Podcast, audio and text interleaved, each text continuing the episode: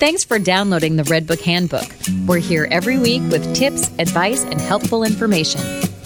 Today, let's talk about that awful moment when you say or think, I can't believe I said that.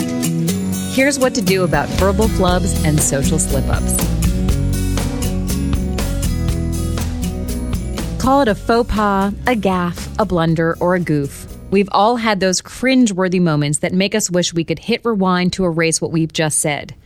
You might be tempted to hightail it out of the room, but that will only aggravate the situation. So let's talk about the smart way to deliver your mea culpa and make things right. Slip up number one. You ask, When's your baby due?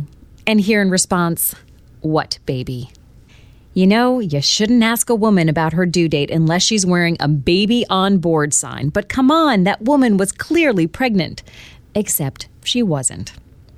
Gloria Petersen, founder of business etiquette firm Global Protocol, says the minute you realize what you've done, say something positive, such as, Oh, I'm so sorry. You just seem to have that special glow about you. Putting a complimentary spin on your blooper restores her dignity and yours.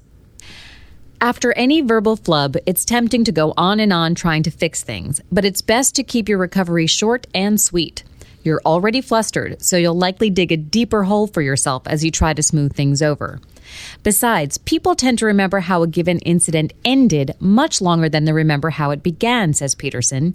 So a simple, heartfelt apology laced with flattery will make your fumble history.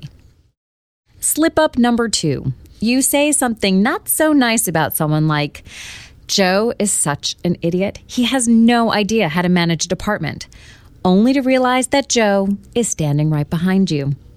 Sure, you could play mum and pretend you never uttered those snarky words, but that won't change the fact that he heard them loud and clear.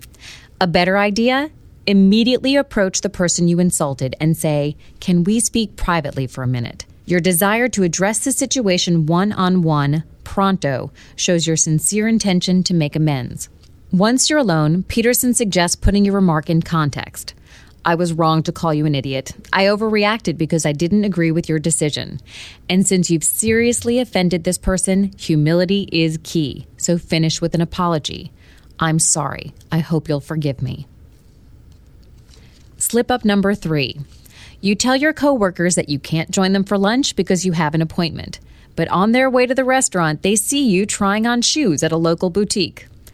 Lizzie Post, author and great granddaughter of Emily Post, says a lighthearted approach is the perfect way to take the edge off in situations where you haven't seriously insulted anyone in a personal way. Try something along the lines of Did I mention my appointment was with Dr. Scholl's? I just had to have a pair of those new sandals. Or, So, my evil twin is in town and I hear she told a little white lie. But humor alone won't get you off the hook. You lied, you're busted, and you need to say you're sorry. Just make sure you apologize for the right thing. Here, your offense wasn't saying no to lunch, but lying about why you turned down the invitation. Posts suggest a straightforward approach. I'm sorry, guys. I was stupid to think you'd be offended if I said I wanted to go shopping instead. I should have known better. Slip up number four.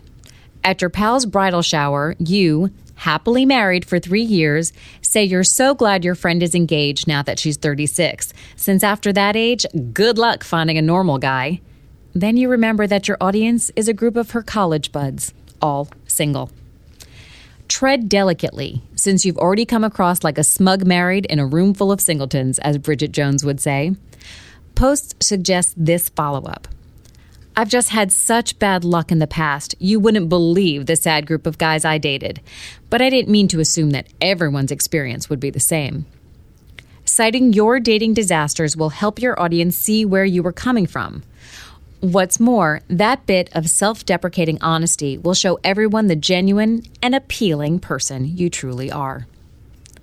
I think that's enough painful scenarios for one day. If you need to review any of this great expert advice, just go to redbookmag.com and type, I can't believe I just said that in the search box. The full text of this podcast will come up.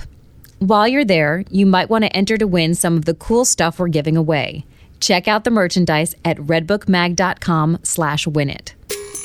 I'm Cheryl Kramer Kay, and this is Redbook Handbook I hope you'll come back next week. We've got a serious topic to discuss the five symptoms you should never ignore. They may seem minor, but these little aches and pains can mean big trouble. But I'm going to tell you how to know when to get help. Talk to you then.